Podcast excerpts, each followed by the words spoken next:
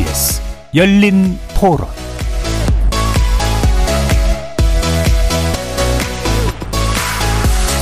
안녕하십니까. KBS 열린 토론 정준희입니다.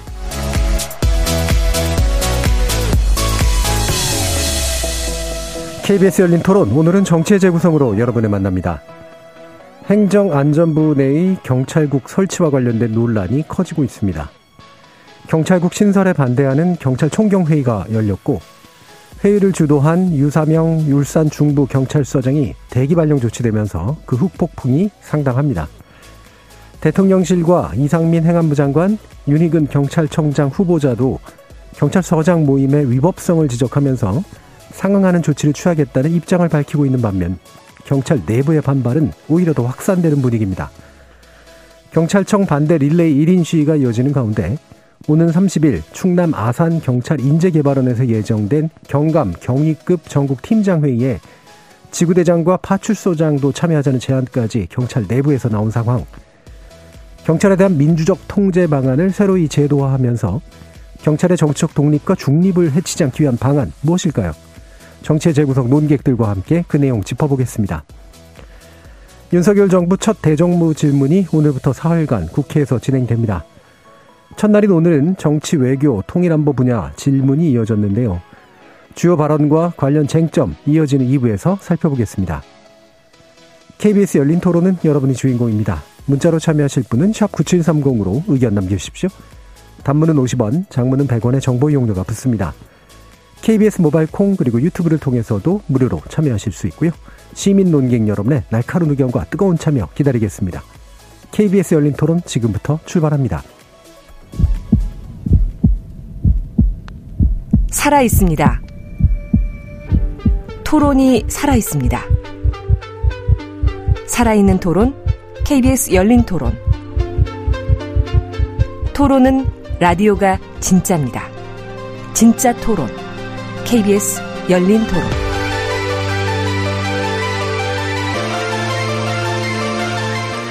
정치를 보는 색다른 시선, 정치의 재구성 함께 해주실 네 분의 논객 소개해드립니다. 국민의힘 전남 순천 당협위원장 천하람 변호사 나오셨습니다. 네, 전남 순천의 천하람입니다. 하헌기 전 더불어민주당 상권 부대변인 나오셨습니다. 예, 더불어민주당의 하헌기입니다. 이기중 전 정의당 관악구 의원 함께 하셨습니다. 네, 반갑습니다. 이기중입니다. 최수영 시사평론가 함께 해주셨습니다. 네, 안녕하세요. 최수영입니다. 자, 지금 경찰국을 행안부 안에 신설하겠다라는 방침 실질적으로 추진되고 있는 것에 반발해서 전국 경찰서장 단위의 집단 행동이 문제가 되고 있습니다. 어, 경찰국 설치는 음, 경찰의 독립을 위해서 진행되어 왔던 역사의 퇴행이다라고 하는 그런 입장문을 낸 바 있죠. 자, 이번 사안에 대한 여러분들의 입장을 먼저 최수영 평론가님부터 들어보도록 하겠습니다. 그러니까 저는 그 이 경찰국 신설과 관련해 가지고 정부의 방향성은 옳았다고 생각합니다. 정부의 네. 방향성은 옳았지만 다만 속도 조절에 조금 그 한계를 드러낸 정책이 아니었나 싶습니다. 그러니까 음. 정부가 이런 것들을 국정 운영에 좀 초기에 이렇게 좀 안착하고 싶은 그런 욕심과 그런 의도는 저는 100번 이해하는데 과연 이렇게 이제 경찰의 민주적 통제를 하기 위해서는 조금 더 말하자면 국가경찰위원회 같은 이런 조직들을 형해화시키는 쪽으로 가기보다는 그들의 목소리를 조금 듣고 그다음에 그걸 그것도 약간 보강하는 방향을 하면서 네. 장관의 통제, 경찰국 신설들을 좀 밀어붙였으면 어떨까 어땠을까 하는 아쉬움인데 입법 예고 기관들이 사실 시행령 법안이란 말이죠. 이게 음. 이제 국회가 입법하는 게 아니라 이제 시행령을 고쳐서 하는 건데 이런 것들이 사실 비대해진 비대해진 경찰을 어, 민주적 통제하겠다. 사실 경찰들도 지금 인정하고 있습니다. 우리가 민주적 통제를 받아야 하면 인정하고 있습니다. 왜냐하면 네. 9월부터 대부분 사건에 대한 수사 개시권, 종결권 다 갔죠. 그다음에 2024년부터는 대공 수사권도 그 넘겨봤습니다. 그리고 이제 사실 이제 이렇게 된다 그러면은 경찰이 굉장한 이제 그 이른바 검수안박이 9월부터 시행됨에 따라 더더군다나 이제는 이런 것들을 갖게 된다면 당연히 이거는 경찰도 통제를 받아야 하는데 저는 정부가 좀 너무 서두르지 않았나 싶어요. 그러니까 입법 예고 기간도 가끔 줄이고 말이죠. 네. 이렇게 밀어붙이는 게 오히려 어, 그 경찰에 이렇게 반발할 수 있는 정당성을 좀 부여한 것 같아서 왜 조금 좀 속도 조절하지 않았는지 저는 좀 아쉽고 이것이 뭐 국회를 통과할 수 있는 통, 통과하는 사안도 아닌데 조금 더 시간을 어, 좀 가지면서 공청회라든가 이런 좀 의견 수렴하는 과정을 거치면서 절차적 정당성을 조금 획득하는 방법이 어땠을까 싶어요. 예. 그러다 보니까 경찰의 반발이 직면해도 여론이 양분된단 말이죠. 사실 과거에 그 이 이런 것들은 어, 민정수석실의 치안 비서관이 담당했던 업무입니다. 예. 치안제 뭐 저희가 근무할 때도 치안 비서관실에 파견된 행정관들이 이른바 총경 경정급들이 7, 8명 이상 나와 있어서 음. 업무 조율을 하고 했거든요. 근데 이 기능이 사라지면 누군가 이걸 대처해야 되는데 저는 뭐 조금 늦더라도 몇 달 늦더라도 올 하반기 때쯤 해도 상, 그, 괜찮다 싶었는데 조금 이상민 장관이 어, 어떤 연유인지 모르지만 좀 서둘렀다. 서두른 예. 것이 오히려 이것을 어, 국민들에게 좀 말하자면은 아, 국민들이 이 경찰의 권력을 안심하고 받아들일 수 있으면 완충 정책입니다라고 말씀할 수 있었던 거를 오히려 무언가 정권의 의도가 있는 것처럼 비춰지게 해서 검로남 뭐 경, 경불이라 그러니까 뭐 검찰이 하면 로맨스고 경찰이 하면 불륜이다. 예. 이런 프레이밍까지 등장한 건 이건 저는 패착이라고 저는 생각합니다. 예. 하원기 대표님. 예, 뭐 저도 최소영 평론가님 의견에 동의하면서 일단 자진 납세를 먼저 하자면요. 그 외에 저희가 검경 수사권 분리할 때 뭐 넓게는 검찰 개혁 할 때 거기 그 자체에 대해서 반대하는 사람은 없었습니다. 뭐 검찰 권력도 민주적 통제를 받아야 된다는 것 자체 그거는 다 동의를 하지만 그걸 추진하는 과정 혹은 방법론에 있어서 이 개혁성의 훼손이 아니라 민주주의적 절차의 훼손을 문제 삼았던 거거든요. 그래서 이런 부분들에 대해서는 민주당을 좀 어, 반면교사 삼아야 될 것 같고요. 또 하나는 이상민 행안부 장관이 열흘 전에 이런 얘기를 했습니다. 중대 사안에 대해서는 경찰 수사 지휘를 당연히 행안부 장관이 할 수 있다 이런 얘기를 했는데 그럼 여기서 중대 사안은 누가 결정하는 건지가 의문이 되지 않겠습니까? 이를테면 여론이 들끓는 사안이거나 뭐 대통령의 관심 사안이거나 행안부 장관 보시기에 좀 심각한 사안을 얘기하는 건지 이게 모호합니다. 이렇게 모호한 상황에서 이런 얘기를 하면 경찰이 권력의 몽둥이로 작동하는 것 아닌가라는 우려가 당연히 나올 수 있습니다. 왜냐하면 실제로 역사에서 어, 군부 독재 세력의 몽둥이 노릇을 경찰이 했던 게 사실이지 않겠습니까? 이런 우려들이 있는데도 불구하고 지금 급하게 밀어붙이는 것에 대해서는 비판들에 대한 경청도 필요한데 지금 너무 급하게 경찰을 장악하는 것처럼 보이는 모습을 보이고 있다. 그래서 당연히 우려들이 나올 수 있다. 저는 이렇게 봅니다. 예. 어, 뭘 얻기 위해서 어깨를 내준 건지는 잘 모르겠습니다만, 예, 민주당에 대한 스스로의 비판부터 시작을 하셨는데요. 예, 그게 정말로 효과적인 공격이었는지 어떻습지 모르, 어떤지 모르겠습니다. 효과적인 공격은 아닌데 맞는 말씀이죠. 어, 근데 실제로 저희도 이거를 왜 이렇게 일을 키우는지 저도 잘 모르겠습니다. 네. 왜냐하면 경찰국 신설이라는 게 어, 커질 이슈가 아닙니다. 왜냐하면은 이게 사실 말해서 크게 바뀌는 게 없어요. 그러니까 최소영 평론가님 말씀 잘해 주셨는데 우리 경찰이 만약에 기존에 뭐 어떤 사법부와 유사한 거의 법원급의 독립성을 누리고 있었는데 경찰국을 만들겠다 그러면 난리 날 일이죠. 근데 아까 말씀 주셨지만 그전에도 민정수석실의 통제를 다 받고 있었어요. 근데 이게 그러니까 경찰에 대한 인사권이나 지휘 감독권을 행사하는 주체가 대통령이 아니라 대통령 아래에 있는 사실 위임받은 행정안전부 장관이 한다라는 정도로 바뀌는 정도거든요. 그러다 보니까 이게 사실 그렇게까지 피부에 닿는 변화가 뭐가 있냐. 저도 경찰에서 하는 말씀들, 민주당에서 하는 말씀들 열심히 팔로우하고 뭐가 있나 보지만 대단한 게 없어요. 그러다 보니까 이게 별로 국민들의 관심도 크게 생기지 않고 있었는데 오히려 여기서 저희가 좀 강경하게 이렇게 진압을 하는 모드로, 모드로 가다 보니까 아니, 왜 이렇게까지 하냐 이렇게까지 하는 거면 뭐가 있는 거 아니냐라는 느낌을 주고 있는 것 같아서 저도 저희의 대처가 과연 좋은 건가 하는 의문을 좀 가지고 있고요. 그럼에도 불구하고 어 저는 그 총경급의 우리 이제 경찰서장님들이 모여서 회의하는 것까지는 좋습니다. 근데 해산하라라고 하는 명령을 따르지 않은 건 저는 굉장히 문제가 있다고 봐요. 그래서 그 이후에 과도한 정치적인 레토릭들, 뭐 1212니 뭐 하나회니 이거는 제가 봐도 좀 과도한데 그게 아니라 어, 상부의 명령을 따르지 않는 선례를 남기는 것 자체는 그것도 역시나 부적절하기 때문에 여기에 대해서는 어느 정도 조치를 취하는 건 저는 찬성하고요. 그럼에도 불구하고 이거를 막 이렇게 막 너무 막 빨리빨리 진행할 필요가 있느냐에 대해서는 저도 뭐 앞서 말씀드리 하신 두 분과 같은 의견입니다. 예, 별일을 아닌데 키웠다. 별일이 아닌지 한번 또 짚어봐야 될 것 같은데요. 예, 어떻게 생각하십니까? 이기준 전 의원님.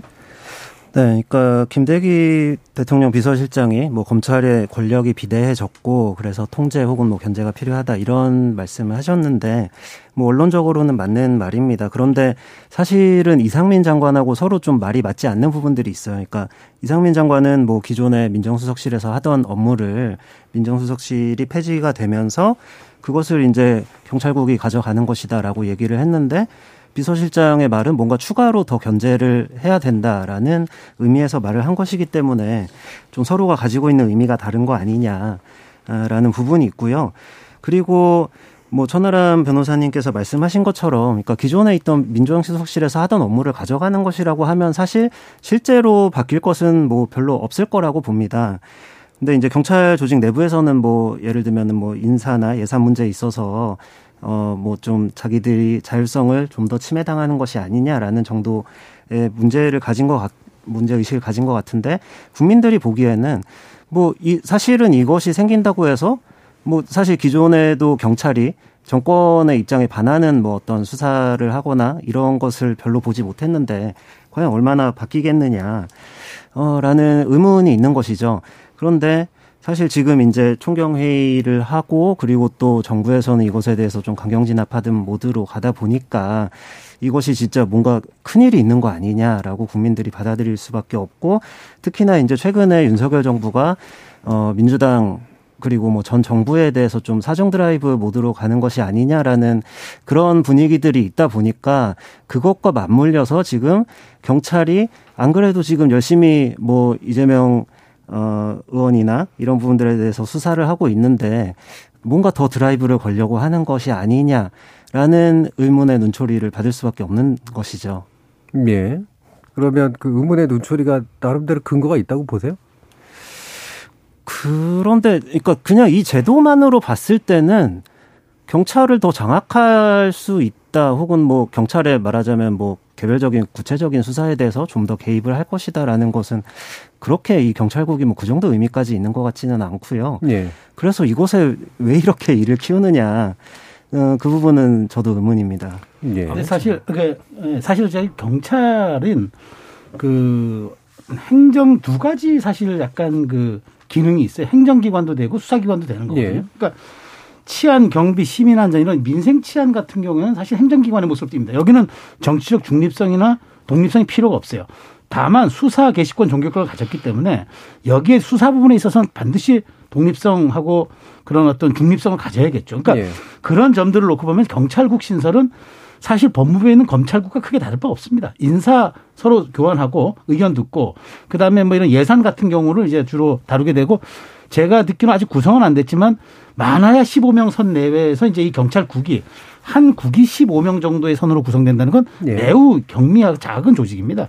그래서 저는 오히려 이런 부분들을 놓고 본다면 경찰국은 설치의 문제가 아니라 구성과 운영의 문제에 대해서 사실 논점이 돼, 돼, 그 부각돼야 되고 여기에 대해서 사실상 문제들 오고 가야 되는데 출범도 하기 전에 제가 아까 말씀드렸지만 속도 가지고 지금 논란이 붙은 거예요. 그러니까 이게 사실은 아무런 문제도 아닐 수 있는 좀 약간의 그러니까 말하자면은 한 부처의 신설로 돌아가지만 경찰은 어떻게 이 문제를 받아들이냐 왜 치안본부 시절로 돌아가느냐고 좀 과도하게 반응한 것 같고 예. 그다음에 여기에 대해서 여당이 대응하기를 12.12는 아까 합, 저, 천, 천 변호사 얘기한 뭐 하나 왜 이렇게 반응하면서 이게 국민들 보기에는 매우 이제 말하자면 사실의 영역을 따라서 인식 영역으로 확대된 측면이 있다. 예. 이거는 리스크 관리에서 매우 잘못됐다. 왜냐 여기에 또 빠져버리면은 지금 그나마 조금 하방 경직성이 생긴 대통령 지지율과 국민의힘 지지율이 여기 또 발목이 묶일 수가 있어요. 그래서 저는 전략적으로 이 문제는 더 이상 확산하지 않도록 리스크 관리하는 게 필요하고 경찰도 사실 여론전 하는 거 좋지 않습니다. 경찰이 법 지키라고 하고 매일 예방하고 통제하는 그런 기관인 기관인데 만일 뭐 이른바 때를 쓰는 것처럼 비춰지고 전체적으로 어떤 명령에 항거하는 것처럼 비춰진다면 과연 앞으로 이 사태가 진- 진화됐을 때 경찰의 명분 또 어디서 찾습니까? 이게 좀, 좀 미래를 보고 가야 할 필요가 있다고 봅니다. 근데 이제 민정수석실에서 하던 거를 어 뭐 이제 행안부로 옮긴다고 하는데 민정수석실에서도 사실은 무슨 치안 사무 그러니까 뭐 수사 이런 거를 했던 건 아니지 않습니까? 그건 문제가 되는 사안이지 않습니까? 그래서 실제로 정부조직법상에는 법무부에는 법무부 장관이 검찰 사무 보게 돼 있지만 행안부는 행안부 장관이 경찰 사무, 치안 사무를 뭐안 보게 돼 있지 않습니까? 이거를 통제하겠다는 그 논의 자체를 반대하는 게 아니라 이러려면 국회에서 법을 좀 고치자고 논의를 해야 될 텐데 너무 자의적으로 진행되고 있다는 거에 대한 비판이 있는 거죠. 예. 저는 일단 두 가지로 나눠서 보면 저도 좀 어 뭐야 자진 납세를 먼저 하자면 이상민 장관이 주요 사건 수사 지휘하겠다라고 한 거는 굉장히 잘못된 발언입니다. 예. 수사 지휘권은 법상 근거가 있어야지만 할 수 있고 지금 법상 근거가 없어요. 이거를 하고 싶으면 정말 말 그대로 입법을 해야 됩니다. 예. 근데 이제 경찰국 신설에 관련해서 법률적인 면에서만 보면 저는 시행령 개정으로만 할 수 있다라는 입장인데요. 음. 그럼에도 불구하고 저는 정무적으로는 입법으로 하는 게 더 좋다고 생각합니다. 예. 좀 다른 영역입니다만은 어, 왜 그러냐면 일단 법률적으로 가능하다라는 얘기는 문재인 정부에서도 행안부의 치안 정책관이라고 하는 조직이 있었습니다. 만약에 행안부 장관이 치안과 관련한 아무 사무도 해서는 안 된다라고 봤다면은 치안 정책관도 둘 수 없는 것이죠. 근데 이미 그런 기능을 했었고 실제로 경찰청장은 자체적인 어떤 어 부령이나 그러니까 대통령령에 대응하는 부령을 만들 수 없기 때문에 하다못해 지구대 하나를 더 늘리려고 해도 행정안전부 장관의 부령이 있어야 됩니다. 그러니까 그런 것처럼 어, 법률적으로는 생각보다 행정안전부 장관의 권한이 크거든요. 인사재청권 이런 것도 다 이미 법에 있는 거고. 그래서 시행령만 해도 저는 크게 상관없다고 보는데 그럼에도 불구하고 역사적인 맥락들 아까 말씀하셨던 우리가 내무부 시절에 여러 가지 인권 뭐 탄압이라든지 뭐 이런 부분이 있었던 걸 고려해서 입법 정책적으로 한번 그런 거를 토론을 하는 장을 국회에서 열었으면 더 좋았겠다라는 저는 뭐 개인적인 아쉬움은 있고요. 아무튼 그와 관계없이 어 뭐 어쨌거나 저쨌거나 이걸 너무 강공 드라이브를 걸고 있는데 지역에서 정치하는 제 입장에서는 굉장히 부담스럽습니다. 왜냐하면 순천 경찰서장님 저희 지역 유지입니다. 음. 오피니언 리더들이고요. 저희 그 진짜로 저희 지역에 있는 경찰 분들이 저한테 막 연락을 하시거든요. 예. 왜 이렇게까지 얘기하냐. 예. 그러니까 경찰국에 크게 반대 안 하는 분들도 너무 지나친 어, 언사들 아니냐라고 저한테 항의 문자를 막 보내고 그러시는데 그래서 좀 빨리 이 국면이 끝났으면 좋겠습니다. 네, 그러니까 마치 지역 경찰이 어, 여당의 국회의원 후보자를 흔드는 것 같은 느낌이 들긴 합니다. 아, 제가 뭐 네. 압력을 받고 이러지는 네. 않습니다. 네, 자 그러면 이기중 의원 어떠세요? 네, 어, 그러니까 뭐 어, 방금 말씀하신 대로 이제 그런 거죠. 이, 이 정부 조직법에서 사실 치안 사무가 예전에 이제 내무부에서 그 치안 사무가 빠지게 된 맥락이 있습니다. 역사적인 맥락이 있는 것이죠. 그러니까 그런 것을 봤을 때는 사실은 현재 행정안전부에서 뭐 경찰이나 치안 사무가 정부 조직법에 없는 것은 그냥 그 문헌 뿐만 아니라 역사적으로 그게 삭제된 과정이 있었기 때문에 그것을 봤을 때는 사실 지금 경찰을 행안부가 어떤 좀 직접적으로 통제하겠다 이런 것은 좀 무리가 있다. 그리고 경찰법 자체가 어, 이 장에 바로 나오는 게 이제 경찰위원회 아니겠습니까?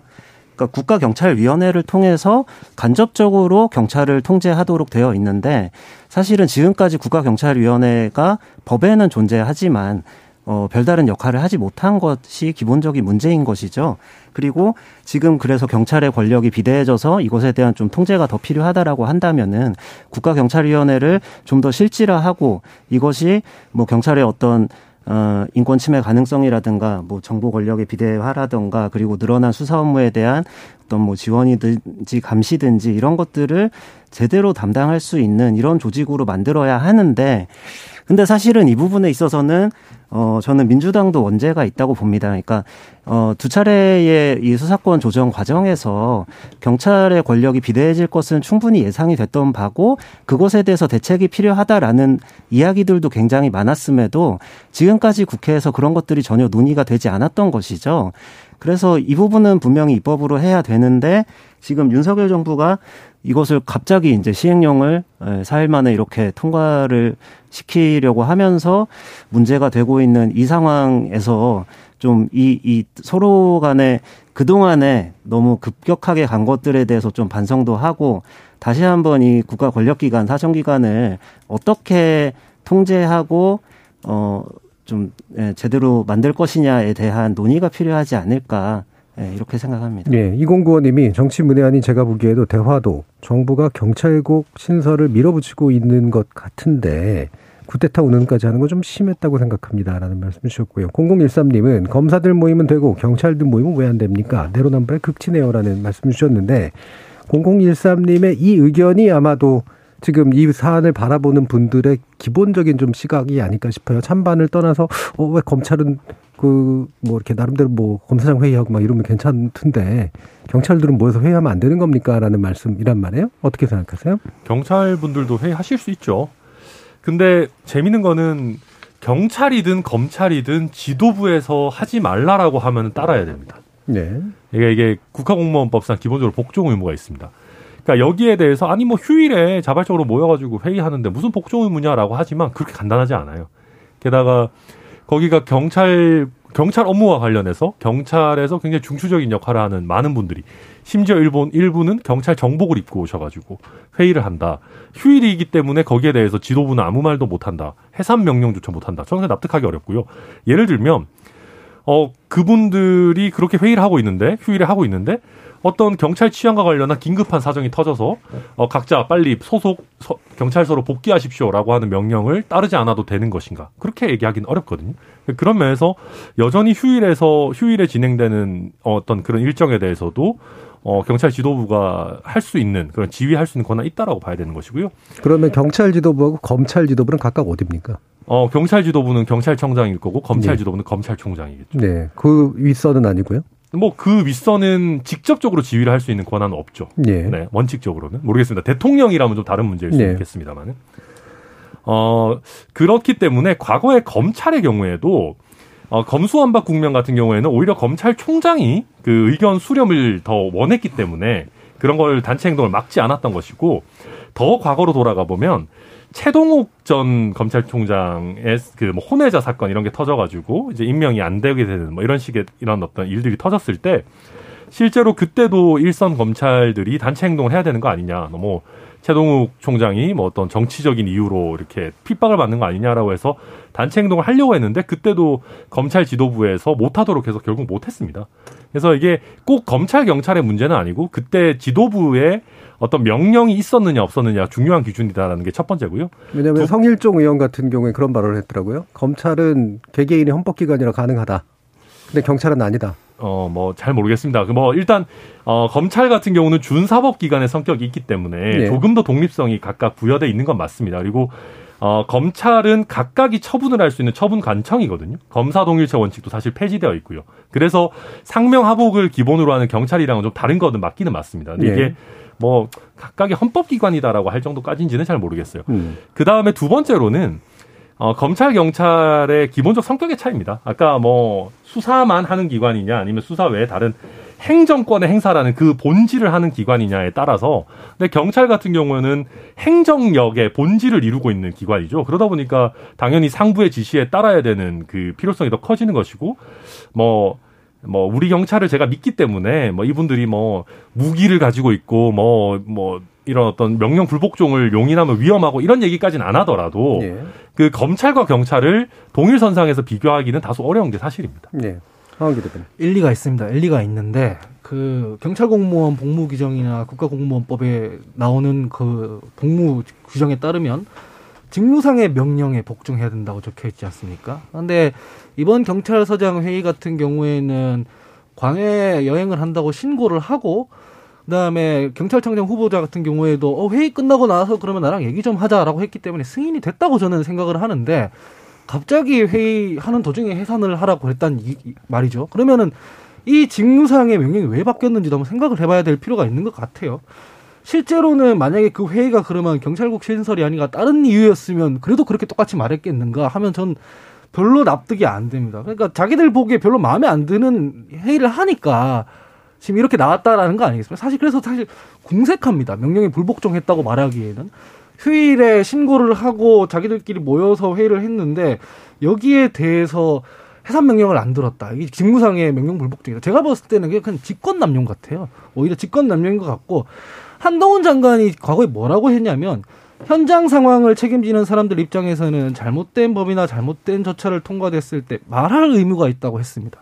이 말할 의무가 그러면 검찰들한테만 있고 경찰들한테는 없어서 현장에서 있는 사람들이 얘기하면 안 되는 겁니까? 저는 그래서 이게 너무 강압적이고 이렇게 자의적으로 해석해서 뭐 복무규정 위반이다, 징계한다 이렇게 하는 것 자체가 지금 행안부 장관께서 하는 이 경찰국 신설에 대한 명분도 더 떨어뜨린다 이렇게 평가하고 있습니다. 예. 아니, 뭐 경찰청 경찰 입장에서는 그 서장들 3분의 1 이상이 참석한 회의가 적법하게 한 세미나라고 하는데 정말 이게 세미나였을까요? 그건 아니잖아요.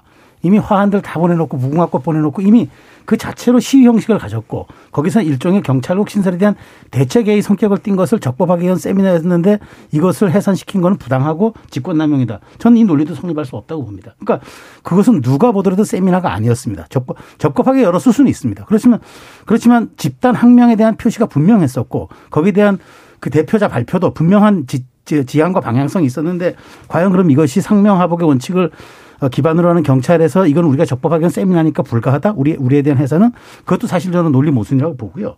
어쨌든 저는 좀 안타까운 거는 그러면 차라리 여기에서 구성과 운영의 문제 제가 아까 말씀드렸지만 그걸 좀 지적을 했어야 되는데 네.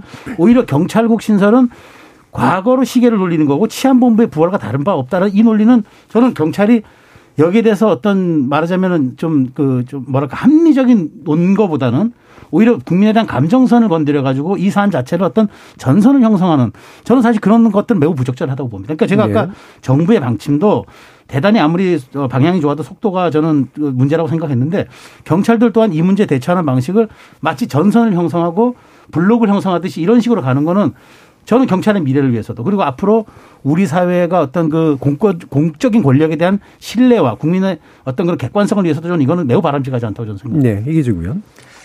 네. 어, 일단 뭐 검찰과 경찰이 사실 신분상으로 좀 다른 면이 있습니다. 저도 뭐 이번에 복무 규정을 찾아봤는데 경찰 어, 이번에 총경들이 모였을 때 관내 여행 허가를 미리 내고 받았다는 것 자체가 검찰에는 그런 게 없잖아요. 그러니까 어, 일종의 좀 군에 준하는 뭐 몇 가지 제한들이 있는 것이죠. 어, 뭐 그렇기 때문에 지금 뭐 복무규정 위반이다, 뭐 말하자면 지시 위반이다 이런 이야기들도 나오는 거고, 뭐 그게 구체적으로 뭐 법적으로 판단이 어떻게 될지는 모르겠습니다만, 하지만 객관적으로 봤을 때는 사실 검찰들은 뭐 평검사회의, 검사장회의 무슨 일 있으면은 해서 집단적으로 목소리를 내는데 왜 경찰은 안 되냐. 그러니까 이제 아까 말씀하신 대로 뭐 경, 경로 건불이냐. 혹은 또 반대편에서는 또 검, 뭐 검로 경불이냐 이런 이야기도 나올 수 있는데, 그러니까 사실 지금 정부 여당과 그리고 민주당 쪽에서 나오는 이야기가 예전에 검사장 회의를 통해서 뭐 검수한박이라던가 이런 것에 대해서 반발했을 때와 지금 경찰들이 목소리를 냈을 때 서로 그냥 완전 거울상으로 그때 했던 이야기들을 그때 여당이 했던 얘기를 지금 야당이 하고 그때 야당이 했던 얘기를 지금 여당이 하고 이런 모습으로 비춰지고 있어요. 그래서 이것이 뭐 법적으로 어떻게 되느냐의 문제 이전에 사람들이 봤을 때는 좀 이게 내로남불 아니냐 이런 문제가 있고 방금 또 최수영 평론가님께서 말씀하셨던 부분에 대해서도 제가 공감하는 바가 있는데 그러니까 어, 이번에 이제 경찰들 모여서 뭐 되게 그 말하자면은 내무부에서 직접 치안본부를 통해서 통제할 때는 뭐 국가의 폭력 기구였고 그 이후에는 뭐 민주경찰이 된 것처럼 이야기를 하지만 사실은 그 이후에도 경찰에 의한 뭐 여러 가지 말하자면 국가폭력에 의한 뭐 시민들의 사망 사건도 있었고, 예. 뭐 여전히 이제 경찰이 좀 정권의 어떤 도구로 쓰이는 것 아니냐 이런 사건들은 굉장히 많았습니다. 그런데 마치 이게 그냥 행안부에서 어느 정도 예- 예전에 내무부에서 어느 정도 좀 자율성을 가지면서 자신들이 어 말하자면 정권으로부터 좀 독립적인 기구였는데 이제 그렇게 되지 않을 것이다라고 이야기하는 것도 설득력이 없다. 어, 그런 점을 지적하고 싶습니다. 저는 사실 이 사안을 보면서 이렇게 독일 선산에서 검찰 문제하고 비교하고 싶지는 않습니다만 이게 정책 판단의 영역으로 만약에 논다면 당사자들이 이제 개입돼 있는 문제는 당사자들에게 영향을 미치는 정책을 그것도 이제 국가 공무원이라고 했을 때 어, 어떤 방식으로 추진하고 제도화하는 게 적절한 선이냐 이 부분과 거기에 대해서 당사자들에게 어느 정도까지 의사 표현을 하는 것이 합리적인 것이냐에 대한 판단이 지금 제대로 안 서 있다라는 생각이 좀 들거든요. 이 저- 부분에 대한 의견 좀 여쭙고 싶네요. 저도 같은 생각입니다. 방금 의원님 잘 얘기해 주셨는데 제가 행안부 장관이면은 그냥 회의하게 놔둘 것 같아요. 오히려 그냥 회의하게 놔두고 가서 얘기도 들어보고 뭐 할 것 같아요. 그냥 말 그대로 당사자성이 있는 분들이니까 네. 그분들 얘기 들어볼 것 같은데요. 아, 참 어려운 문제입니다. 그러니까 뭐 그런 어떤 당사자들의 의견 수렴이 많고 뭐 그런 절차들이 잘 진행되면은 될수록 좋겠죠. 그럼에도 불구하고 어, 뭔가 반대하는 입장과 어떤 정책적으로 그분들의 반대를 무릅쓰고 추진해야 되는 입장이 또 예. 부딪히는 것은 뭐 정치에서 어쩔 수 없는 일들이 있는 것이죠. 어, 그리고 저는 이 해산 명령이나 이런 부분들도 조금 세련되지 않게 이루어졌다라고 봐요. 뭐 예를 들면 똑같은 해산 명령이라도 그냥 다짜고짜 해산 명령 하는 게 아니라 예를 들면 원래 위수 지역으로 돌아가라라는 명령을 할 수도 있는 겁니다. 어, 예컨대. 뭐 그렇다고 하면 훨씬 더 뭔가 아, 뭐 똑같지만 아다르고 어다르지만 어, 뭐 어떤 위수 지역 신청을 한 거에 대해서 승인을 사후적으로 취소할 수도 있는 거니까요. 예. 뭐, 뭐 어쨌거나 저쨌거나 그렇다면은 조금 이게 뭐 검찰이랑 왜 내로남불하냐라는 논란도 약간은 더 약화됐을 수도 있을 것 같다는 생각도 들고 아참 이게 뭐 어려운 문제고 아까 말씀하셨듯이 민주당도 거- 검사들이 모여서 얘기할 때는 어디 행정부 소속인 검사들이 뭐 국가에서 하려는 거에 대해서 뭐 반대하냐 막 뭐 그러고 있었는데 저희가 그런 모습을 좀 답습하는 것 같아가지고 좀 안타까운 뭐 생각도 많이 듭니다. 예. 지금 유튜브에서 미무스원님은 이번 경찰의 단체 행동은 반국가적 행동이라고 생각합니다. 어떤 명분이 있다고 하더라도 명령에 복종하지 않고 단체 행동을 한 게 문제입니다라는 의견이 있었던 반면에요. 유튜브에서 문이님은 경찰도 할 말 있으면 할 수 있는 거 아닌가요? 상명하복 절대 복종 지금이 어느 시대입니까? 라는 의견도 주셨습니다. 자 그러면 이게 저는 근본적으로 궁금한 게요. 별일 아닌데 이렇게 싸우고 있는 게 왜 별일 아닌데 싸울까요? 예를 들면 경찰은 실제로 목 내놓고 이제 뭐 진영화 시키면서까지 뭔가를 하려고 하는 눈치가 왜 그러며 어, 행안부 장관 같은 경우에는 사실 어떤 그 별거 아닌 그런 제도적인 변화인데 왜 이런 반대에 부딪혀서까지 이런 식으로 밀어붙일까요? 저는 제가 조금 더 솔직하게 그러니까 좀 나가서 제 네. 개인적인 의- 의사를 말씀드리면 경찰위원회를 조금 실질화시키면서 좀 속도 조절해서 가도 될 수 있었는데 네. 지금 어쨌든 경찰위원회가 음. 아마 좀 민변 출신들이 많다. 뭐 이런 네. 이제 얘기들이 그 음. 보도해 보니까 있더라고요. 그런 점들이 있으면 여기를 차라리 그냥 우회하자는 전략을 택한 것 네. 같아요. 그러니까 그러니까요. 이 경찰위원회를 우리가 제대로 운영해가지고 저 이렇게 정착하는 것보다는 우리가 어쨌든 비대해진 결정권이 9월부터 이게 검수안박이 시행되고 하니까 우리가 통제하고 어쨌든 민주적 통제를 하고 선출된 권력인 우리가 위임받아서 아, 경찰에 대한 사무를 집행하기 위해서는 속도를 좀 내야 되겠다 이렇게 판단하는 게 무리수를 띈 것 같고요. 그 다음에 이제 경찰 입장에서는 이런 것 같아요.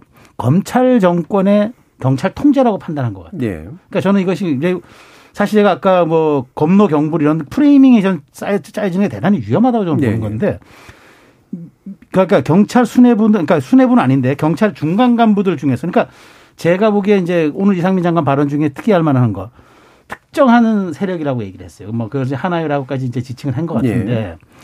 특정한 세력. 그러니까 저는 말하자면 이런 게 있다고 보죠. 그러니까 거기 하나의 핵심 세력들이 이것을 전선화시키고 프레임, 그러니까 프레이밍을 통해서 블록화를 시킨다. 그게 바로 검찰 정권의 경찰 통제다. 음. 이렇게 이제 해버리면은 제가 아까 말씀드렸지만 이게 감정선을 자극하는 문제가 되거든요. 그러면 그렇게 해서 뭘 어떻게 넣어둘까요? 그러니까 저는 경, 저는 그러니까 그렇게 된다면은 그러니까 맞서는 듯한 그러니까 제가 보기에 이제 아까 왜 특정 세력이라고 얘기 그 이제 이상민 장관이 얘기하는 것 같으면은 경찰 대학이라고 이제 표현하는 그런 이제 뭐 뉘앙스라고 합니다. 그러니까 예.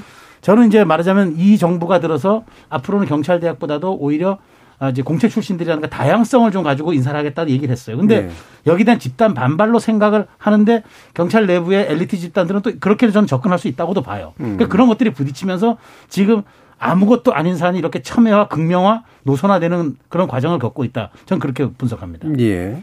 어, 일단은 앞에서 이제 설명하신 부분들은 사실 제도적으로 충분히 짐작 가능한 영역이거든요. 그러니까 왜 이렇게 행안부 장관이 요 정도로 약간은 무리수 써 보이는 것처럼 할까? 그러면 뭔가 이제 정책 의지가 발휘될 수 있는 통로가 아니라고 이제 판단했기 때문일 거라고 저는 보는데 두 번째로 그러면 두 번째는 경찰의 내부에는 일종의 엘리트 집단이 현재 그 검찰이 주도하는 정부 하에서 완전히 시녀처럼 이렇게 앞으로 계속 끌려다니기보다는 초기에 이제 세게 붙어가지고 우리 인사는 우리가 좀 제대로 좀 하겠어라고 하는 쪽에 어떤 전거를 획득하기 위한 방법이고 그걸 위해서 이거를 약간의 진영화시켰다. 요런 이제 해석이십니다.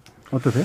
저는 그거는 이때까지 경찰들이 하는 행위를 보면 별로 설득력이 있어 보이지가 않아요. 사실은 경찰국 신설을 지금 당장 왜 이렇게까지 급하게 해야 되는지에 대해서는 지금 여당에서도 사실 설명을 못 하고 있거든요. 예.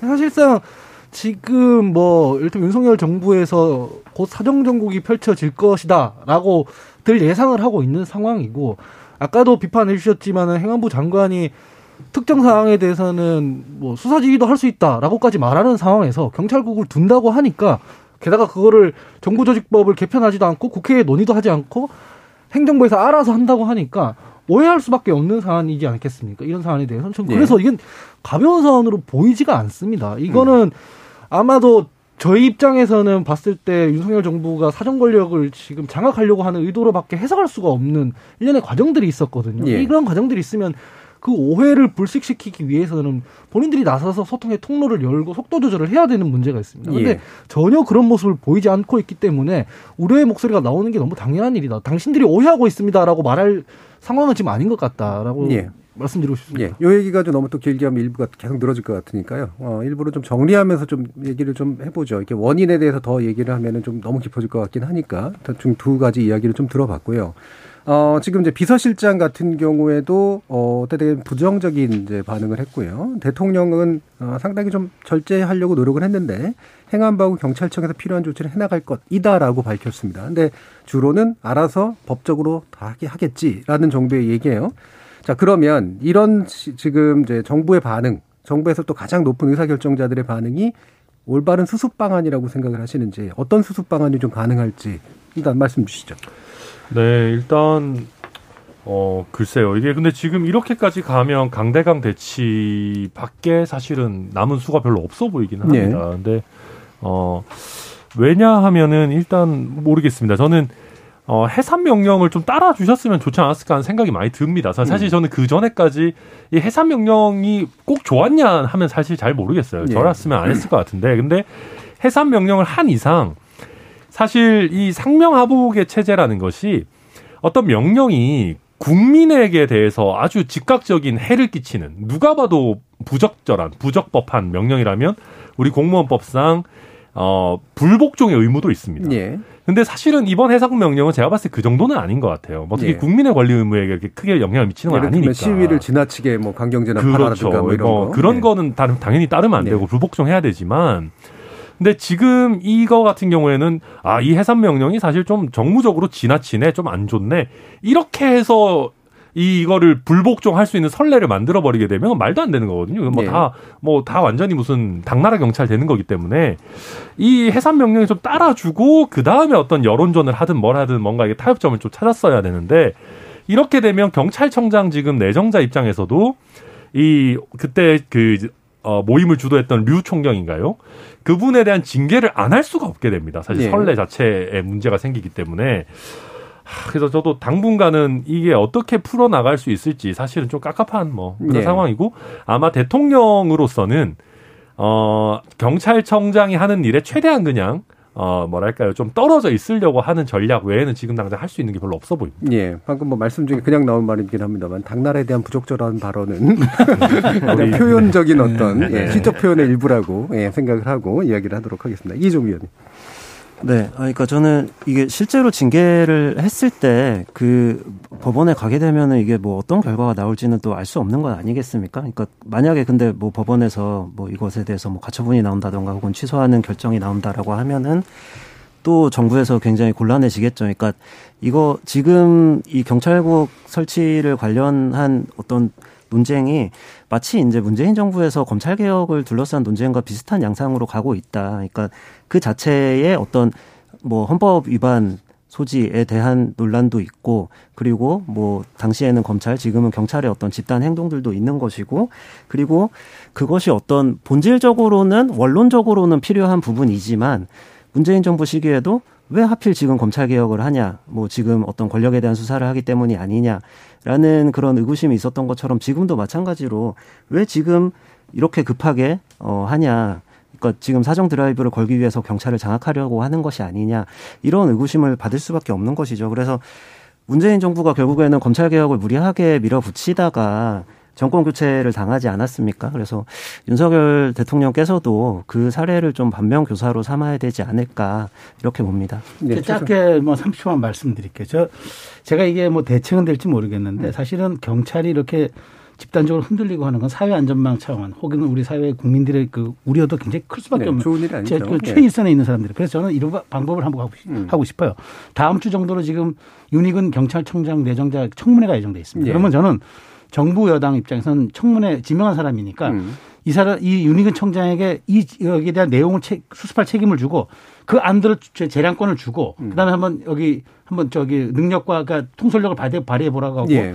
일주일 정도 시간을 두고 지금 항명하는 경찰들에게는 좀 기다려 달라고 시그널을 줘가지고 음. 그날 청문회를 통해서 앞으로 여기에 대한 사라 그러니까 말하자면 사실상 공청회 형태를 띈 청문회 형식으로 가가지고 예. 이 사태를 수습하는 방안도 음. 조금 어, 시간 그러니까 시간도 한 일주일밖에 안 남았으니까 조금 예. 그런 정도가 저는 지금 유일하게 찾을 수 있는 접점과 어떤 대안이 아닌가 싶어요. 음, 예. 경찰청장 임명과 이제 검증 과정을 매개로 한번 뭔가를 해보자. 예. 네. 황기 대변인. 제가 뭐 민주당에서도 뭐 이를테면은 전국 검사장 회의나 고검장 회의 할 때 뭐 반발을 많이 했지만 그걸 뭐 해산하라 그러고 징계하고 그러진 않았다는 점을 먼저 짚어두고요. 제가 서두에 자진 납세를 한 이유가 그것 때문인데 지금 이 당사자들이 이렇게까지 반발을 하고 비판을 하고 문제 제기를 하고 있으면 우리가 어떤 제도를 만들 때는 공청회라는 걸 하지 않습니까? 그러면 정부에서도 이 사람들의 의견을 들어줄 수 있는 어떤 통로를 열려는 먼저 시도를 먼저 해야 하는데 예. 제가 봤을 때 그런 시도는 전혀 하지 않은 상태에서 회의를 하니까 이거를 지금 힘으로 찍어 누르는 것처럼 보이고 있다는 말씀입니다. 예. 또 되게 급하게 속도전을 하면서 이렇게까지 계속 나가고 있으면 아마 해소되는 문제는 없을 거고 방금 최성 평론가 얘기한 것처럼 이걸 그냥 표현만 인플레 시켜서 뭐 쿠데타다 뭐 이런 식으로 얘기할 예. 게 아니라 어떻게 하면 의견을 수렴할 수 있을지 이 제도를 만드는 과정에서 이 현장에서의 있는 이야기들과 문제들도 같이 수렴할 수 있는 그런 통로를 만드는데 먼저 집중을 해야 될 것 같다. 그게 더 민주적 절차에 맞다. 이런 얘기를 드리고 싶어요. 네, 알겠습니다. 자, 1부 동안 어, 지금 경찰을 둘러싸고 벌어지고 있는 문제들에 대해서 어, 다각도로 한번 접근해 봤는데요. 어, 이어지는 또 2부에서 국회 개원 이후의 정치에 대해서 한번 또 이야기 나눠보도록 하겠습니다. 여러분은 KBS 열린 토론과 함께하고 계십니다. 토론이 세상을 바꿀 수는 없습니다. 하지만 토론 없이 바꿀 수 있는 세상은 어디에도 없습니다.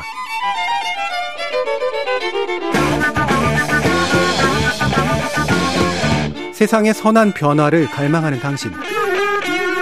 정답이 아니라 질문의 힘을 믿는 당신. 우리 KBS 열린 토론에서 만납시다.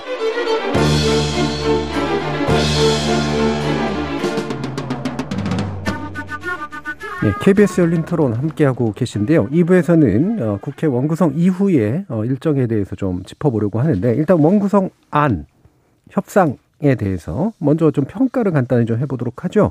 쟁점이 이제 행안부와 이제 과방이었는데요. 어, 약간 돌려 서 이제 한번 해보자 정도로 됐습니다.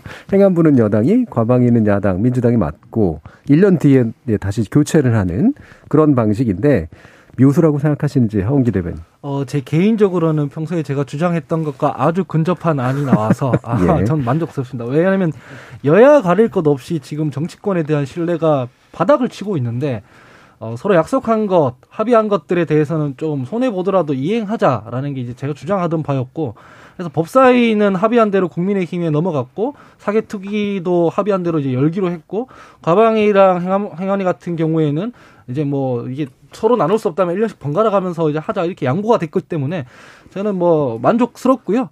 그리고 사실상 전체적으로는 각자 실리를 추구하는 것으로 보이는데 이를테면 민주당이 가져간 11개 상임위 같은 경우에는 대체로 민생과 깊이 관계가 있는 예. 상임위입니다. 이를테면 뭐 공정위를 소관 기관으로 하는 정무위라든가 뭐 교육위, 과방위, 문체위, 뭐 농해수위, 어, 산자위 이런 것들 환노위까지 포함해서 전부 다 민생과 관- 관련된 상임이라서 저는 이런 거에 집중하기로 했다는 점에서는 만족스럽고요.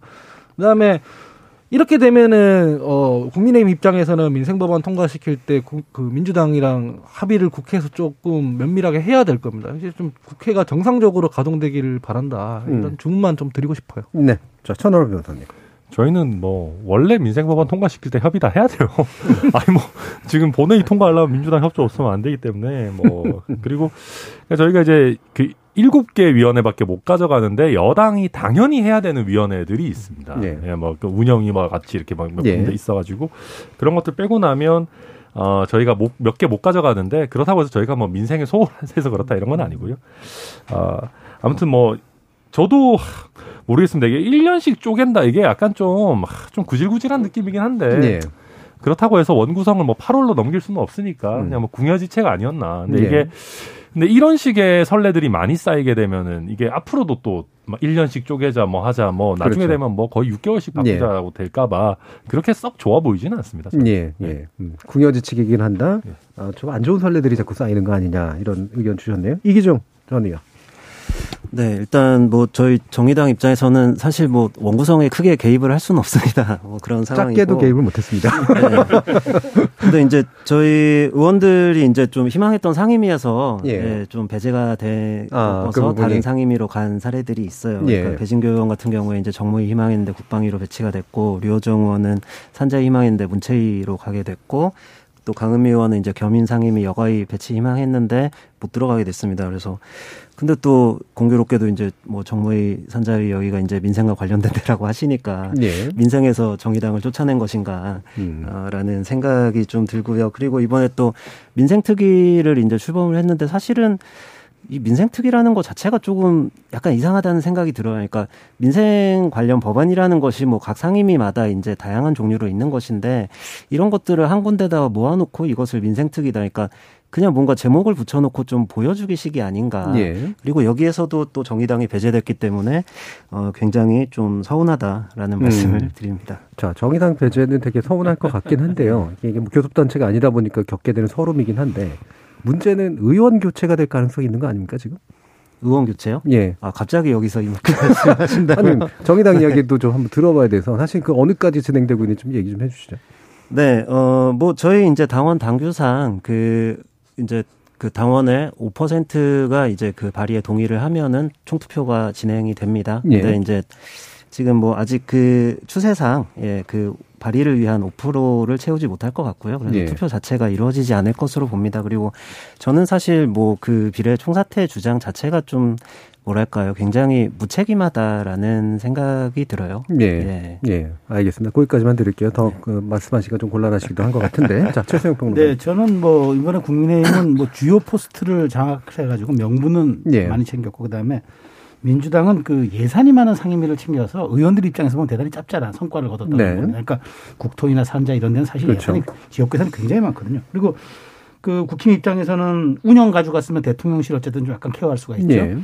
그다음에 법사는 뭐 당연히 말 뭐 그동안 많은 논란이 있었으니까 그렇고 행안은 뭐 알, 알다시피 지금 경찰국 신설 때문에 어쨌든 좀 어, 여당이 가져가는 게좀 유리하다고 판단한 것 같고 그다음에 기재위 가져 기재위 가져간 건 어쨌든 국가 예산을 여당이 좀 그 이제 그 중심을 가- 가져갈 수 있다는 건 네. 그러니까 명분 다 챙겼다고 봅니다. 그 양당이 서로 윈윈이었는데 어쨌든 이러려고 54일을 싸웠나 싶기도 하긴 한- 합니다만은 어쨌든 지금 이제 저는 이제 좀 그러니까 보는 거는 그렇습니다. 지금 뭐 과방 넣어서 과방과 이걸 뭐 이렇게 1년씩 나눠 가는 이제 그 꼼수인데 사실은 그래 민주당은 맘만 먹으면 패스트 트랙도 동원할 수 있습니다. 그러니까 예. 사실은 뭐 법사위 가져간다는 게 큰 의미도 없, 없지만 어쨌든 이제 이번에 그 사개특위 하면서 저는 그것도 굉장히 좀 의미 있는 진전으로 봤는데 위원장 6대6 동수하고 위원장 민주당 가져가는데 다만 합의 처리를 원칙으로 한다. 이런 음. 거 부재 좋아요. 이런 예. 것들 그러니까 그 이렇게 해야만 누구나 신뢰할 수 있는 답안이 나오는 거 아니겠습니까? 그러니까 위원장 가져갔다고 모든 것이 다 상임위가 운영된다고 생각하는 그 민- 비민주적 발상을 그렇죠. 저는 어떻게 생각했는지 참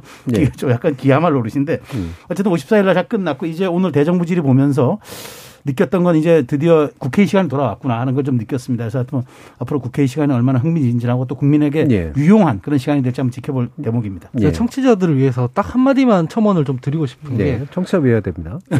저희가 있는 그대로 이제 그 정치권에서 도 중요하게 다뤄지는 게 아니라 있는 그대로 말씀을 드리면 우리가 원구성 할 때는 정말 치열하게 큰일이라도 나는 것처럼 싸우지 않습니까? 네. 근데 막상 원구성 되고 나면은 상임위원장이 뭔가 이슈의 중심에 서는 경우가 거의 없습니다. 법사위원장 제외하고는요. 그러니까 제가 말씀드리는 건 어차피 무슨 법을 통과하려면 원구성이 되어 있는 그 상임위에서 어떻게 하는 게 아니라 그 여론 정당성을 얻어야 되는 겁니다. 상임위가 힘으로 그냥 뭐 밀어줘도 될 게 아니거든요. 그래서 지금 국회가 이런 문제로 싸우면서 에너지를 너무 소비하는 것 이거 별로 좋아 보이지 않는다. 네. 지금 이렇게 말씀을 좀 얹고 싶습니다. 예, 뭐 도덕적 또는 윤리적으로도 안 좋아 보이고 실질적으로도 사실은 그렇게 큰 힘이 없다 그러는데 근데 왜 싸울까요? 예, 이게 또 사실은 현실 정치잖아요. 예, 사실 그 부분에 대한 얘기도 하고 싶긴 합니다만 가져갔다라는 표현까지 이제 쓰게 되는 상황들이 왜 만들어지는 걸까 짚어주시면 좋겠는데 나중에 한번 해보고요. 어, 결국 시작은 이제 대정부 질의가 이제 되게 중요한 장이 됐습니다. 어, 일단 핵심이 됐던 게 이제 한덕수 총리가 어떻게 답을 할까라는 문제랑 한동훈 장관이 또 어떻게 답을 할까라는 문제였었는데요. 좀 눈에 띄는 좀 부분이 있으셨는지 얘기를 좀 들어보면 좋을 것 같아요. 똑같이 뭐 총리 어떻다, 법무장관 어땠다 이렇게 얘기를 하는 것보다는 최상평 의원님 어떠세요? 예, 그 저는 사실 이제 그 한덕수 총리 이제 나오면 바로 소환되는 게 이낙연 전 총리였어요. 예, 예, 예. 그러니까 이낙연 총리가 그때 굉장히 발언을 잘 해서 이렇게 정제되고 또 아주 뭐랄까 상대방의 그 논리를 좀 궁색하게 만드는 그런 이제 시력을 네. 보여줘가지고 그저 아주 뭐 그러다 보니까 대권 후보로 바로 올랐은 음, 거죠. 근데 음. 한덕수 총리는 역시 관료 출신답게 예.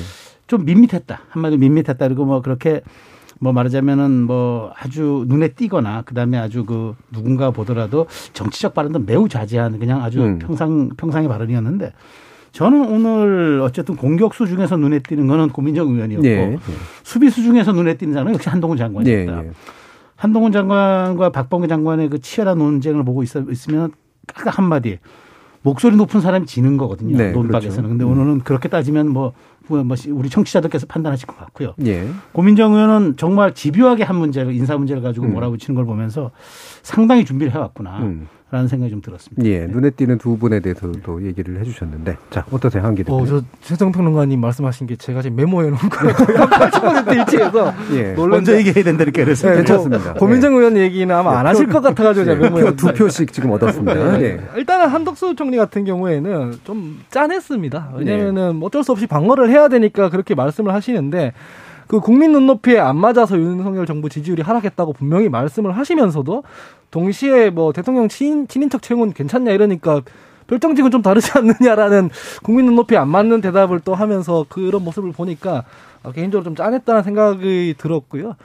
한동훈 장관에 관련해서는 어, 민주당이 좀 치밀하게 준비했으면 좋겠다라는 생각이 음. 먼저 들었습니다. 왜냐면은 어, 하려면 확실하게 해야 되는 거지. 이게 사람들이 특히 국민들이 보면서 분명히 인사청문회 때를 아직도 기억하고 계시거든요. 그래서 한동훈 장관에게 대치기 당하는 이런 그림을 자꾸 만들어내는 건 별로 좋아 보이지 않는다라는 생각이 들었고 다만 한동훈 장관 답변 그 자체에 대해서 제가 조금 지적하고 싶은 부분은 이런 겁니다. 그 외 인사 관련해서 인사검증단 관련해서 민정수석실에서 하던 것도 법적 근거가 없었지 않느냐. 원래 예. 법적 근거가 없던 민정수석에서 하던 거를 이제 법무부로 이관했을 뿐이다라고 하는데 아, 일리 있- 있습니다. 일리 있는데 여기서 핵심은 밀실을 걷어내는 것에 있지 않습니까? 음. 그러면은 이거를 민정수석실에서 밀실에서 자기들끼리 하던 거를 법무부로 이관했다라고 하면 밀실을 걷어내고 어, 좀 투명하게 하기 위해서 규정을 만들 수도 있는 거지 않겠습니까? 미- 민정수석실이라는 밀실에서 하던 거를 법무부장 법무부라는 밀실에서 하- 하면은 그게 무슨 의미가 있냐라는 생각이 들더라고요. 한동훈 장관 얘기를 예. 제가 들으면서 그리고 고민정 의원 같은 경우에는 아까 방금 말씀하셨다시피 막 국무위원들 불러서 야단치고 호통치고 이런다고 설득력이 생기는 게 아니고 논리적으로 조곤조곤 접- 접근을 해가지고 대답을 못하게 했- 했을 때 그럴 때 어 이제 제대로 하는구나라고 평가를 받는 건데 어 전 지금 오늘 대정부 질의에서는 거기에 제일 잘 맞는 사람이 고민정 의원이었다 이렇게 평가합니다. 예. 천하람 변호사님. 네, 일단 저는 한덕수 총리 뭐 원래 뭐 안정적인 분이고 그래서 좀 어, 재미는 다, 다소 없었지만 음. 뭐 안정감 자체는 뭐 굉장히 뭐 어, 기대한 수준이었다라고 보고요. 어, 다 비슷한 얘기 해주셨는데 저는 박범계 의원을 보면서 조금 표현이 과합니다만은 법무부 장관 어떻게 하셨지?라는 음. 생각이 솔직히 좀 들었고요. 어, 방금 말씀하신 인사정보관리단 관련해가지고는 이게 예를 들면 서로 의견의 차이가 있는 부분이 아니고요. 그 인사 검증 업무에 관한 권한을 인사혁신처에서 과거에는 민정수석실에 위임했다가 어, 현재로는 민정수석실이 없어졌기 때문에 대통령실과 법무부에 이제 병존적으로 위임을 예. 주고 있습니다. 이건 그냥 규정에 있는 사실의 영역이거든요. 근데 여기에 대해서도 한동훈 장관이 얘기하니까 뭐 거의 무슨 호통을 치시더라고요. 아마 이 규정을 모르실 리가 없을 텐데, 위임 규정이 예. 있다는 걸. 그래서 좀 그런 게 다소 좀 잘 납득이 안 됐었고요. 그 다음에는 저는 박주민 의원이 그래도 또 전략을 잘 세운 게 이상민 장관은 굉장히 몰아붙이면서 한동훈 장관에게는 센 공격을 안 하시더라고요. 예. 오히려 약간 대치기를 좀 우려했던 게 아닌가. 음. 그래서 뭐 전략적으로 잘 선택하셨다라고 뭐 보고 있습니다. 네, 예. 그겁니다. 자, 그럼 이기중 의원님. 네, 뭐 저도 대략 비슷한 평가들을 할 수 있을 것 같습니다. 일단 뭐 한덕수 총리 같은 경우에는 굉장히 이제 원론적이고 두루뭉술한 답변 이게 뭐 사실 관료 특유의 답변이죠. 그리고 굉장히 이제 대통령을 좀 보호하고 어 열심히 하고 계신다라고 그렇게 하려는 뭐 그런 모습들. 근데 사실은 그런 것이죠. 이제 그 관료들이 되게 애매하고 두루뭉술한 답변을 했을 때 거기서 한 걸음 더 나가서 좀 구체적이고 날카로운 질문을 해서 그 뭐 말문을 막거나 아니면은 좀 원하는 답변을 끌어내는 것이 사실 국회의원의 역량일 텐데 그런 것들이 좀 아쉬웠다. 오늘 야당 의원들에게 대체로 그런 것이고 고민정 의원 같은 경우에는 어쨌든 외교부 장관과의 어 질의 과정에서 어, 그, 구체적으로 문제가 되는 부분에 대해서 외교부 장관이 제대로 답을 못하는 그런 모습을 보여주기도 했죠. 그, 그리고 이제 박범계 의원 같은 경우에는 사실은 저는 이제 오늘 이제 1번 타자로 나왔는데 이것은 민주당이 좀 전략을 잘못 잡은 것이 아닌가. 그러니까 예. 그뭐 인사관리단 문제라던가 어쨌든 지금 법무부에 좀 과도한 권한이 집중되고 있는 문제들이라던가 이런 것에 대해서 사실은 질문을 한 사람이 박범계 의원이 아니었다면은 네. 좀 다르게 어 답이 나왔을 수도 있다고 생각을 합니다. 그러니까 바로 직전 법무부 장관이었고 음. 그 법무부의 어떤 검찰 행정에 대해서도 여러 가지 문제들이 지적이 됐었기 때문에 한동훈 장관이 되치기를 할 수 있었던 것이죠. 그 그래서 결국에는 문재인 정부 때는 뭐 이렇게 하지 않았습니까라는 그 말 자체가 어떤 마법의 방패가 되어 버리는. 근데 사실 그 부분에 대해서는 저는 그러니까 민주당과 공방을 할 때는 그것으로 막을 수 있지만 예, 예. 그러나 국민들이 바라봤을 때는 음. 단순히 그냥 뭐 전 정부 때는 그렇지 않았다, 뭐 전 정부보단 낫다 이것만으로는 국민들은 좀 계속 실망할 수밖에 없다 어, 이렇게 봅니다. 예. 오히려 이제 박범계 장관 전 장관이 나온 게 어, 그 마법의 화법을 더 먹히게 만드는 그런 효과가 있었다. 어, 근데 국민에 대한 해명은 아니었던 것 같다. 이제 이런 말씀이네요. 자, 그러면 이게 좀 궁금한 부분이 이제 또 한 가지가 나오는 게 이제 박순애 사회부총리가 실질적으로 이제 뭐 청문회 없이 된 셈이니까요. 이 청문회처럼 이제 해보겠다가 지금 현재 기조잖아요. 어, 과연 이제 그런 식의 일들이 좀 벌어질지 어떤 부분을 좀 예상하고 계신지 좀 말씀 주시죠. 저는 뭐 박순애 장관 그 장관은 장관이 이제 사실상 이제 데뷔 전인데 예. 저는 청문회를 거치지 않았잖아요. 음. 근데 지금 뭐 유일하게 지금 사실 거친 거라고 이제 인수위에서 인수위원 인수위원은 이제 공적으로는 이제 그거를 이제 음. 한번 거치신 공, 공직인데 전 사실 뭐 본 그 박 장관에게 굉장히 큰 아마 시험대 될 거라고 봅니다. 음. 그러니까 지금 야당의 오늘 공세를 놓고 봤을 때 박순애 장관에게 정책에 대한 이해도뿐만 아니라 음. 본인에 대한 도덕성 검증까지 함께 할 것 같습니다. 그런데 네. 여기에 대한 소명이 제대로 안 되면은 사실 부총리입니다. 음. 교육 부총리입니다. 그러니까 이 갖고 있는 막중한 권한이 있기 때문에 리더십이 상실된다 그러면 사실 지금 우리 주- 윤석열 정부가 3대 개혁 걸었잖아요. 연금, 노동, 교육. 그렇죠. 저는 한 축이 무너진다고 봐요. 그래서 네. 저는 박순애 장관이 제가 너무 지금 과도하게 뭐 부담을 주는 건 아니고 그만큼 어떤 그, 저, 그러니까 윤석열 대통령이 스타 장관 저는 강조한 것도 그런 것 같아요. 그러니까 네.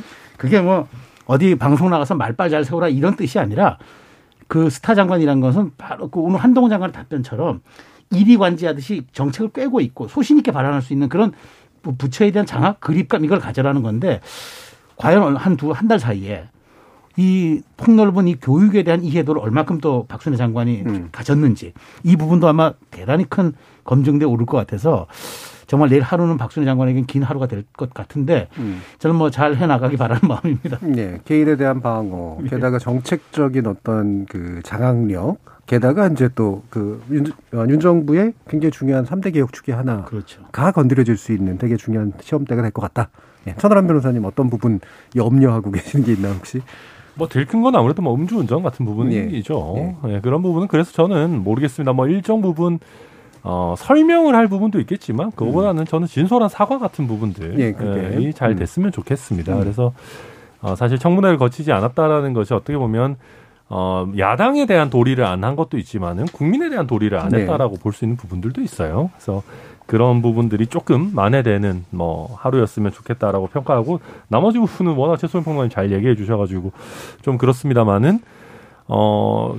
뭐 청문회의 축소판 그 이상의 그, 그 이상 그 이하의 의문 의, 의미는 없을 것 같고 제가 예상하기로는 민주당 의원님들이 정책적인 질의를 거의 안 하실 것 같아요. 네. 뭐 실제 총, 장관으로 재임한 기간이 길지도 않았고 음. 어, 청문회 주- 준비하듯이 지금 하고 있으실 것 같아서 뭔가 교육 정책에 대한 그립감 같은 거는 우리가 평가해 볼 기회도 갖기 어렵지 않을까 뭐 저는 예. 그렇게 예상합니다. 제가 볼 때는 근데 오히려 그러면 안 좋을 수도 있지 않을까 싶은 생각도 좀 있는데 하영 부대변인 어떠세요? 음주운전도 음주운전이지만 교육부 장관이 지금 받고 있는 의혹 중에 아들 생기부 첨삭, 뭐 네. 브로커한테 얘기해서 구속까지 된 그런 의혹은 치명적인 거거든요. 음. 거기에 대해서 아마 청문회처럼 실제로 진행할 거라고 생각을 하고 해명이 제대로 안 되면 저는 그건 낙마 사유라고 생각합니다. 사실은 이건 뭐 교육부 장관으로서 말도 안 되는 의혹들이 지금 쌓여 있는 거거든요. 예.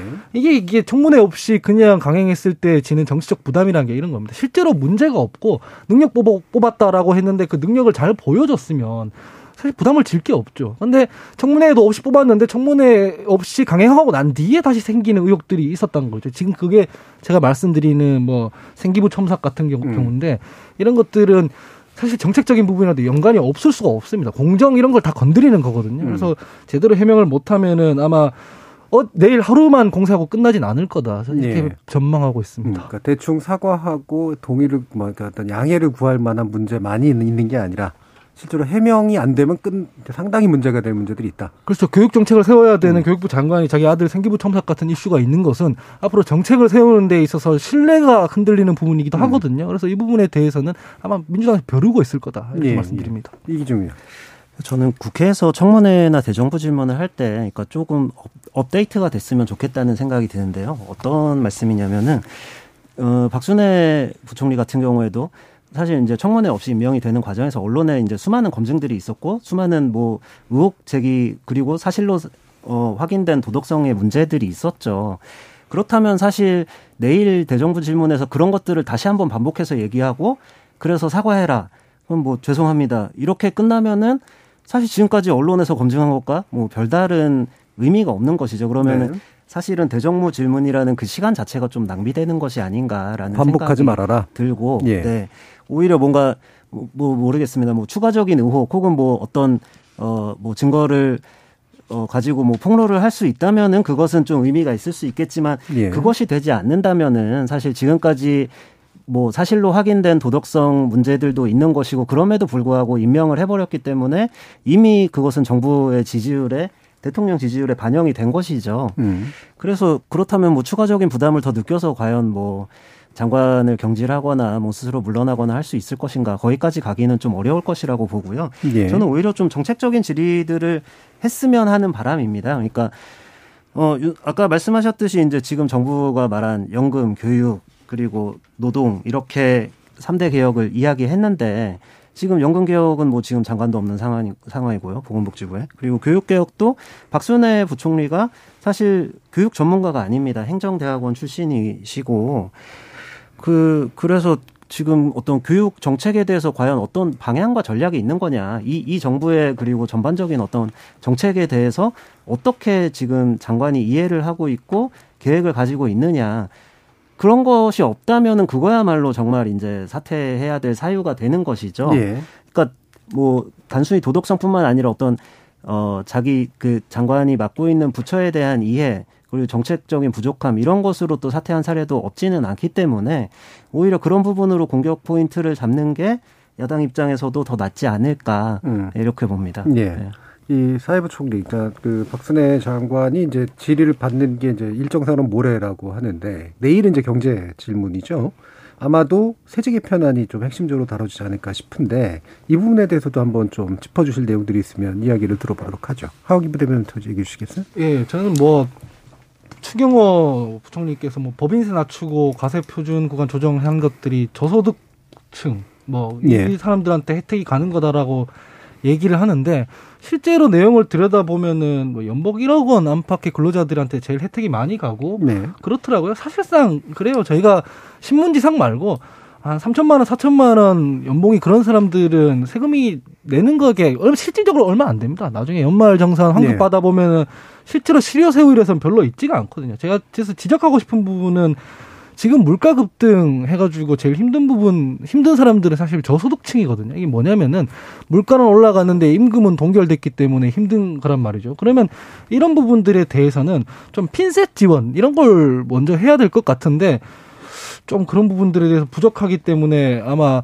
내일 좀 지적이 들어갈 거라고 저는 생각을 하고요. 왜냐면은 법인세 내리고 그 전에 그 대통령 대통령은 아니고 정부에서 말 말하기를 뭐 재벌 총수도 잘, 잘못하면은 이제 뭐 과태료 정도 물고 말겠다 이런 예. 시그널들이 되게 안 좋거든요. 음. 아마 그런 부분들에 대해서 총체적으로 좀 질의가 들어가지 않을까 예상해 봅니다. 예. 그러니까 실질적으로 지금 형 경제 위기 상황에서 필요한 정책을 쓰고 있는 게 맞느냐라고 하는 부분에 대해서 좀 더 약자 위주의 지적들을 한번 해보겠다라는 건데요. 예, 천하람 변호사님. 뭐 말씀 주셨듯이 감세 정책은 원래 세금 좀 많이 내는 사람한테 유리한 건 맞습니다. 예. 이게 뭐 현실입니다. 말씀.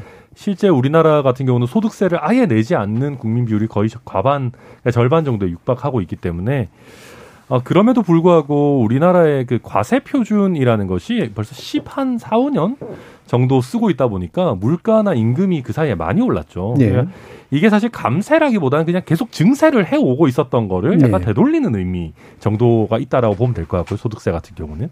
그런 의미에서 뭐 직장인 밥값 뭐 이렇게 이런 거 세금 공제 늘리고 이런 부분들이 가뜩이나 물가가 올라가지고 사실 요즘 뭐 좀 많이 번다라고 상대적으로 하는 분들도 자산 가격도 급등했지 물가도 급등했지 이러다 보니까 이게 애 키우고 살라고 하면 또 쉽지 않은 부분들이 있습니다. 그래서 그런 부분들에 대해서 정부가 조금 어 걷어가는 세금을 줄이더라도 그분들의 어, 생활을 조금 더 그래도 윤택하게 해드리겠다라는 뭐 기본적으로 좋은 목표죠.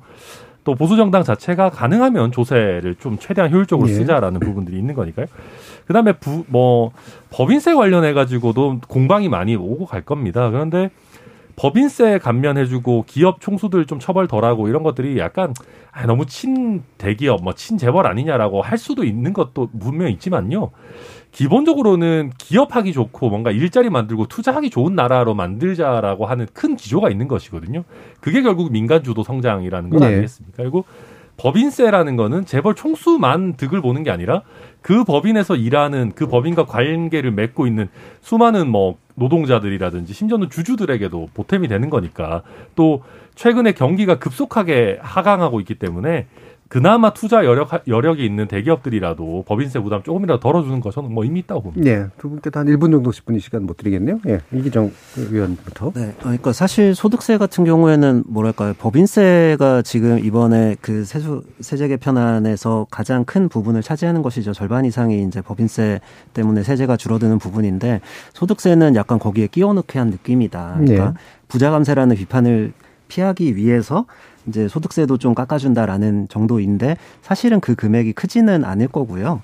법인세 같은 경우에 뭐 이제 투자에 대해서 말씀을 하시는데 지금 이제 사실은 대외 경제가 굉장히 좋지 않고 지금 투자 여력이 있다고 해서 이렇게 어, 어 이렇게 어려운 상황에서 사실 투자를 하기가 어 좀 쉽지 않다. 그리고 뭐 보유세 인하라던가 이런 전반적인 감세 정책들이 과연 경기 활성화에 얼마나 도움이 될 것인가에 대해서 좀 의문을 가지고 있고 이 부분에 대해서 예, 내일 정의당의 배진교 의원도 예. 대정부 질문을 할 예정입니다. 예. 저는 이제 이 정부가 갖고 있는 음. 게 3대 개혁이 방향이 있는 것 같아요. 그러니까 세제 개혁이 있고 공공부문 개혁이 있고 네. 규제 개혁이 있는데 일반 일- 제 1번 타자가 이제 음. 세제 개혁이 나왔잖아요. 저는 세제 개편 문제가 나온 나, 나온 것은 이제 정부의 정체성을 드러내기 때문에 이게 굉장히 중요한 문제다. 그래서 저는 이걸 신호탄으로 사실 이 정책이 나오면서 여기에 대한 감론을박이 이어지, 이어져요. 저는 그게 지금의 대통령 지지율과 국민의힘 지지율에 조금 하, 하강, 하방 경직성을 주는 방파제를 했다고 봅니다. 그러니까 네. 이제 비로소 이제 정책과 네. 제 공약으로서 이제 선순환하는 구조를 처음 띄웠기 때문에 저는 세제 개혁 이 여기에 대한 논란이 좀 더 나오는 게좀 필요하다고 봅니다. 음. 그러면서 오히려 국정의 동력을 이쪽으로 좀 약간 그 오히려. 끌어들여서 가는 그 방법 저는 그게 어쨌든 지금 위기에 처한 윤석열 정부의 정체성을 드러내면서 음. 터닝 포인트를 변곡점을 지금 시도하는 좋은 뭐 기회라고 보기 때문에 이 문제 내일 대정부질에서 치열하게 한번 공방이 음. 됐으면 좋겠습니다. 알겠- 알겠습니다. 오히려 이제 윤 정부가 정책을 위주로 좀 평가받는 네, 그런 네, 계기가 될 수 있을 거다라는 그런 말씀까지 들었네요. 자, KBS 열린 토론 정체제 구성은 오늘 이것으로 모두 마무리할까 하는데요. 오늘 함께 해주신 네 분, 천하람 변호사님, 하은기 전 부대변인, 이기중 전 구의원, 그리고 최수영 시사평론가 네 분 모두 수고하셨습니다. 감사합니다. 감사합니다. 감사합니다. 갖은 우여곡절 끝에 원구성 협상이 끝나고 21대 국회 후반기 첫 활동이 본격화됐습니다. 그간 원 바깥에서 언론을 매개로 벌이던 따옴표 전쟁. 아직까지는 정치란 이름의 낮은 말싸움을 넘어서지 못한 듯 하지만요. 그래도 제도의 틀 안에서 경쟁하는 정치가 여와 야, 그리고 입법부와 행정부가 구분되는 이유를 조금이라도 더 제대로 알려주지 않을까 기대해 보겠습니다. 지금까지 KBS 열린 토론 정준이었습니다.